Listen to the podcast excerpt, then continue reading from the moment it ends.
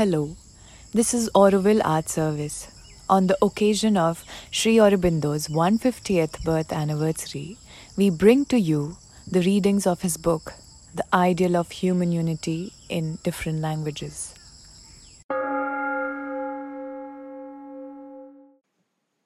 Capitolo 8 Il problema di un impero federato eterogeneo.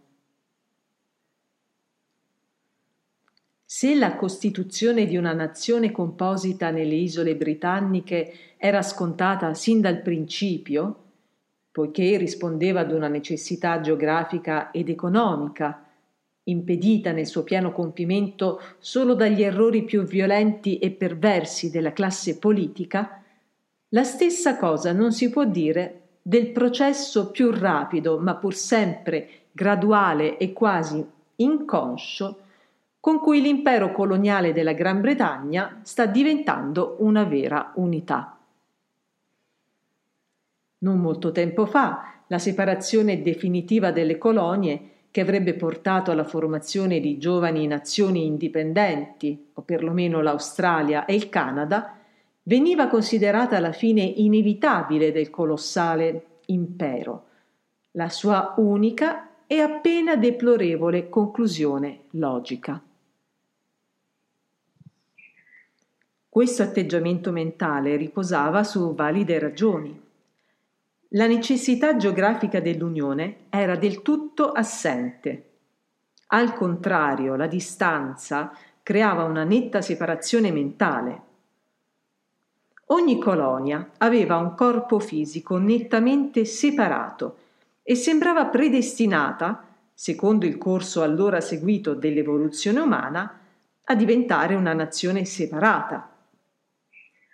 Gli interessi economici della madrepatria e delle colonie erano diversi gli uni dagli altri e spesso opposti, come lo dimostra l'adozione da parte di queste ultime del protezionismo contro la politica britannica del libero scambio. L'unico loro interesse politico nell'impero era la sicurezza offerta dalla flotta e dall'esercito britannici contro l'invasione straniera esse non condividevano e non avevano alcun interesse indiretto nel governo dell'impero o nel forgiarne i destini. Psicologicamente, l'unico legame era un debole ricordo dell'origine e un tiepido sentimento che poteva facilmente dissolversi e che veniva combattuto da un chiaro sentimento separatista e dalla naturale inclinazione dei raggruppamenti umani dalle caratteristiche fortemente marcate, a farsi una vita e un tipo razziale indipendenti. L'origine razziale variava. In Australia era britannica, in Sudafrica prevalentemente olandese, in Canada mezza francese e mezza inglese.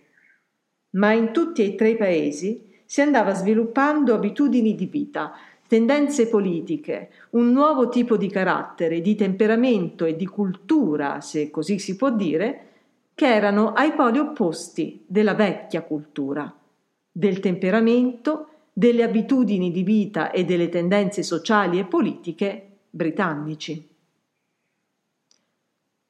D'altra parte, la madrepatria non traeva alcun vantaggio tangibile, politico, militare o economico, da questi virgulti, ma solo il prestigio che poteva di per sé darle il possesso di un impero. Da ambo le parti, dunque, tutte le circostanze puntavano in direzione di una definitiva e pacifica separazione che avrebbe lasciato all'Inghilterra soltanto l'orgoglio di essere stata la madre di così tante nazioni nuove. Grazie al potere delle scienze fisiche di avvicinare fra loro le varie parti del mondo, alla conseguente tendenza verso più vasti aggregati, alle mutate condizioni politiche mondiali e ai profondi cambiamenti politici, economici e sociali verso cui si è andata muovendo la Gran Bretagna, tutte le condizioni sono ormai alterate. Ed è facile vedere che la fusione dell'impero coloniale in un grande Commonwealth federato, o qualcosa che possa andare plausibilmente sotto questo nome, è praticamente inevitabile. Ci sono difficoltà sul percorso, difficoltà economiche, tanto per cominciare, perché, come abbiamo visto, la separazione geografica tende effettivamente verso una divergenza e spesso un'opposizione di interessi economici. D'altronde uno Zollverein imperiale, cioè una unione doganale, abbastanza naturale tra gli stati dell'impero tedesco, o una confederazione centroeuropea, quale era stata programmata da uno dei gruppi belligeranti della Grande Guerra, sarebbe una creazione artificiale tra paesi molto distanti e richiederebbe una vigilanza costante e molta diplomazia. Eppure, al tempo stesso, L'unità politica tende a volere l'unità economica come naturale complemento e pare che difficilmente possa realizzarsi senza di essa. Ci sono anche difficoltà politiche e altre che possono ancora manifestarsi e distruggere la formazione imperiale, se il processo pratico di unificazione viene condotto affrettatamente e in modo poco saggio. Ma nessuna di queste difficoltà deve ritenersi insuperabile né costituisce un vero impedimento. La difficoltà costituita dalla razza, che un tempo è stata grave e minacciosa in Sudafrica e non è ancora eliminata, non è necessariamente più insormontabile di quanto lo sia in Canada. C'è infatti in entrambi i paesi l'elemento inglese che, sia esso maggioritario o minoritario, può far aderire per fusione o per unione amichevole l'elemento straniero all'impero. E neppure esiste quella potente attrazione esterna, né quel conflitto tra culture stabilite, né quei temperamenti incompatibili che hanno reso così difficile l'unione reale dell'impero austriaco. L'unica cosa indispensabile è che l'Inghilterra continui a trattare il problema con un giusto istinto, senza commettere niente di simile alla sua fatale cantonata in America o all'errore che ha commesso, facendo poi fortunatamente marcia indietro, in Sudafrica. Essa deve sempre tenere presente che il suo possibile destino non è di essere un paese dominante, costringendo tutte le parti dei suoi dominions ad uniformarsi ad essa o ad una perpetua subordinazione, bensì il centro di una grande confederazione di stati e nazioni che formino un giorno, per il suo potere di attrazione, una nuova unità sovranazionale. Qui la prima condizione è che l'Inghilterra rispetti scrupolosamente la libera vita interiore e la volontà delle colonie, nonché le loro tendenze sociali, culturali ed economiche, dando ad esse una parte pari alla sua nella direzione delle grandi questioni comuni dell'impero. Essa stessa non potrà essere, nel futuro di un tale nuovo tipo di aggregato, niente più di un centro politico e culturale, il fermaglio o il nodo dell'Unione. Sempre che questo sia l'orientamento della mente direttiva dell'Inghilterra, nulla, se non qualche imprevisto cataclisma, potrà impedire la formazione di un'entità imperiale in cui l'autogoverno, con blanda sovranità britannica, sarà sostituito da una federazione con l'autogoverno per fondamento. Ma il problema si fa assai più difficile quando sorge la questione delle altre due grandi parti costitutive dell'impero, l'Egitto e l'India. Così difficile che la prima tentazione della mente politica, appoggiata da cento pregiudizi ed interessi immediati, è stata naturalmente di lasciar stare il problema e di creare un impero coloniale federato con questi due grandi paesi come dipendenze sottomesse. È ovvio che tale soluzione non può durare e, se venisse perseguita ostinatamente, porterebbe a risultati meno auspicabili, se non ad una catastrofe finale. Il rinascimento dell'India è altrettanto inevitabile quanto il sorgere del sole domani. È il rinascimento di una grande nazione di 300 milioni di abitanti, con un temperamento così particolare, con tradizioni e concetti di vita così uniche, con un'intelligenza così poderosa e una così grande massa di energie potenziali, non può che essere uno dei fenomeni più formidabili del mondo moderno. È evidente che la nuova unità imperiale federata non può permettersi di porsi in perenne antagonismo con questa nazione risorgente di 300 milioni di abitanti e che la politica miope dei suoi attuali funzionari e i suoi interessi, che vorrebbero rimandare sine die l'inevitabile sbocco, non possono essere lasciati prevalere. Ciò in vero è già stato riconosciuto in linea di principio la difficoltà starà nel trattare i problemi che sorgeranno, quando la soluzione pratica della questione indiana non potrà più essere rimandata a data indeterminata. La natura della difficoltà sulla strada di un'unione pratica fra due aggregati tanto diversi è abbastanza ovvia.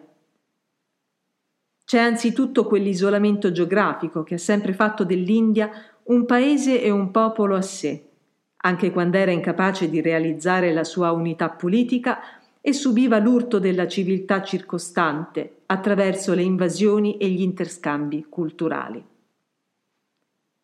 C'è la massa stessa della sua popolazione di 300 milioni di abitanti, la cui fusione sotto una forma qualsiasi con le altre nazioni dell'impero sarebbe una cosa ben diversa dalla fusione delle popolazioni al confronto poco numerose dell'Australia, del Canada e del Sudafrica.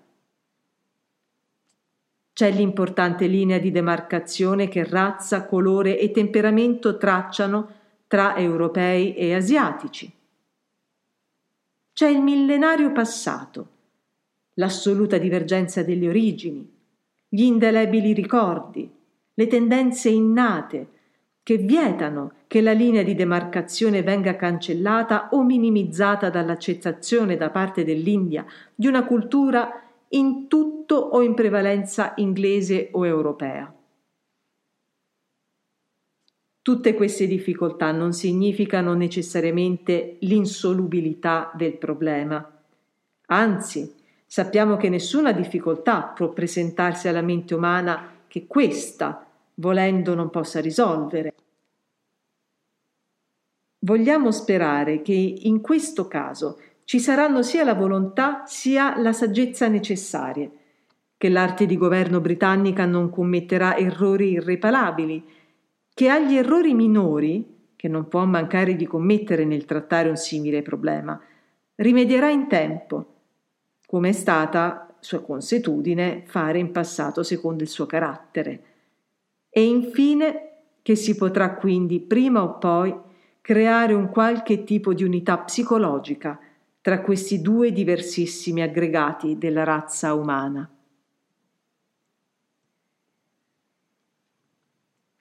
Resta da chiarire a quali condizioni ciò sarà possibile e di quale natura sarà l'unità. È chiaro che la razza al comando deve applicare con assai maggior scrupolosità e ferma risolutezza il principio già applicato altrove con tanto successo e il cui abbandono è sempre stato a lungo andare di grave detrimento ai suoi stessi interessi di più vasta portata.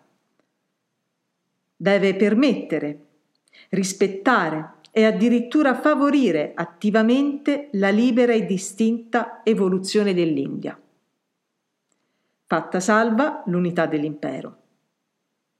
Fintanto che l'India non si governa interamente da sola, i suoi interessi devono occupare il primo posto nella mente di chi la governa e una volta che abbia raggiunto l'autogoverno, esso deve essere di un tipo che non la ostacoli nella cura dei propri interessi. Non deve venire costretta, per esempio, ad un'unione doganale tipo uno Zollverein imperiale, che nelle condizioni attuali sarebbe pernicioso per il suo futuro economico. Fintanto o a meno che queste condizioni non vengano modificate da una politica risoluta che stimoli e incoraggi il suo sviluppo industriale, anche se ciò dovesse rivelarsi inevitabilmente dannoso per molti interessi commerciali esistenti all'interno dell'impero. Nessuno sforzo deve essere fatto per imporre la cultura o le condizioni inglesi alla sua vita in crescita, o farne una condizione sine qua non del suo riconoscimento fra i popoli liberi dell'impero. E neppure si deve interferire né opporsi ai suoi sforzi per difendere e sviluppare la sua cultura e il suo specifico carattere.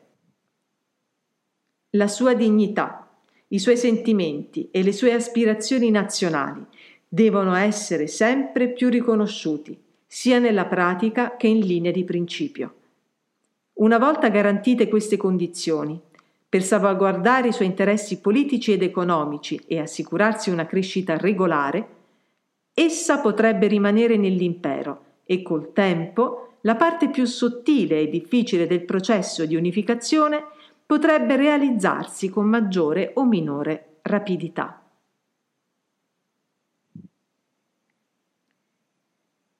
L'unità creata non potrebbe mai assumere la forma di un impero indo-britannico. Questa è una fantasia dell'immaginazione, una chimera che non bisognerebbe inseguire perché sarebbe a detrimento delle possibilità reali. Tali possibilità potrebbero essere anzitutto una salda unità politica garantita da interessi comuni. In secondo luogo, un consistente interscambio commerciale ed una reciproca assistenza industriale su direttrici sane. In terzo luogo, un nuovo rapporto culturale tra le due parti più importanti dell'umanità, l'Europa e l'Asia, in cui esse potessero scambiarsi tutto ciò che è di grande e valido in ognuna di esse, come membri paritari di un'unica famiglia umana. Infine, Sarebbe auspicabile che in luogo delle comuni associazioni passate di sviluppo politico, economico e di gloria militare, che sono state le principali artefici nella costruzione delle entità nazionali, subentrasse la gloria maggiore di una stretta associazione volta ad edificare una nuova, ricca e varia cultura per la vita di un'umanità più nobile. Infatti sarebbe quello certamente il tipo di unità sovranazionale che potrebbe rappresentare il prossimo passo nella progressiva aggregazione dell'umanità. È evidente che questo ulteriore passo non avrebbe alcuna ragione o valore se non come stadio che, con una dimostrazione pratica e con la creazione di nuove abitudini di sentimento, di atteggiamento mentale e di vita comune, renderebbe possibile l'unità dell'intera razza umana in una sola famiglia. La semplice creazione di una grande unità imperiale sarebbe un fenomeno volgare e anche reazionario se non avesse dietro di sé questo più grande sbocco. La semplice costruzione di un'unità indo-britannica variegata, schierata in armi e divisa dall'egoismo commerciale, politico e militare da altre grandi unità, la russa, la francese, la tedesca e l'americana, sarebbe un regresso, non un progresso. Se perciò è destino che si avveri questo tipo di soluzione, abbiamo preso l'esempio dell'impero britannico solo perché è il migliore tra i possibili nuovi modelli, allora dovrà essere una tappa transitoria e solo con questo ideale davanti potrà essere accettato dagli amanti dell'umanità, che non sono legati dalle limitazioni del vecchio patriottismo locale che oppone le nazioni le une contro le altre. Sempre a patto che i mezzi politici e amministrativi siano quelli che ci condurranno all'unità della razza umana, dato che è da quella dubbia ipotesi che procediamo attualmente. La probabilità di un simile sbocco finale è ancora scarsa, poiché il temperamento dell'India, sia musulmana che indù, è ancora prevalentemente teso verso l'indipendenza, mentre da parte inglese niente è stato fatto per preparare la possibilità di un impero federato. Ma tale possibilità è pur sempre da prendere in considerazione, in quanto non è affatto escluso che in condizioni diverse possa esserci l'accettazione di una virtuale indipendenza in luogo di un'autonomia separata e isolata. In tal caso, ciò sarebbe un segno che una delle tappe della natura verso il risultato finale conduceva a questo passaggio. Al riguardo si potrebbe dire che se una simile combinazione di due popoli e culture così disparati si rilevasse possibile, la questione maggiore di un'unione mondiale comincerebbe a sembrare meno remota. Nota a fine capitolo. Le cose hanno preso, come era del resto praticamente inevitabile, un'altra piega.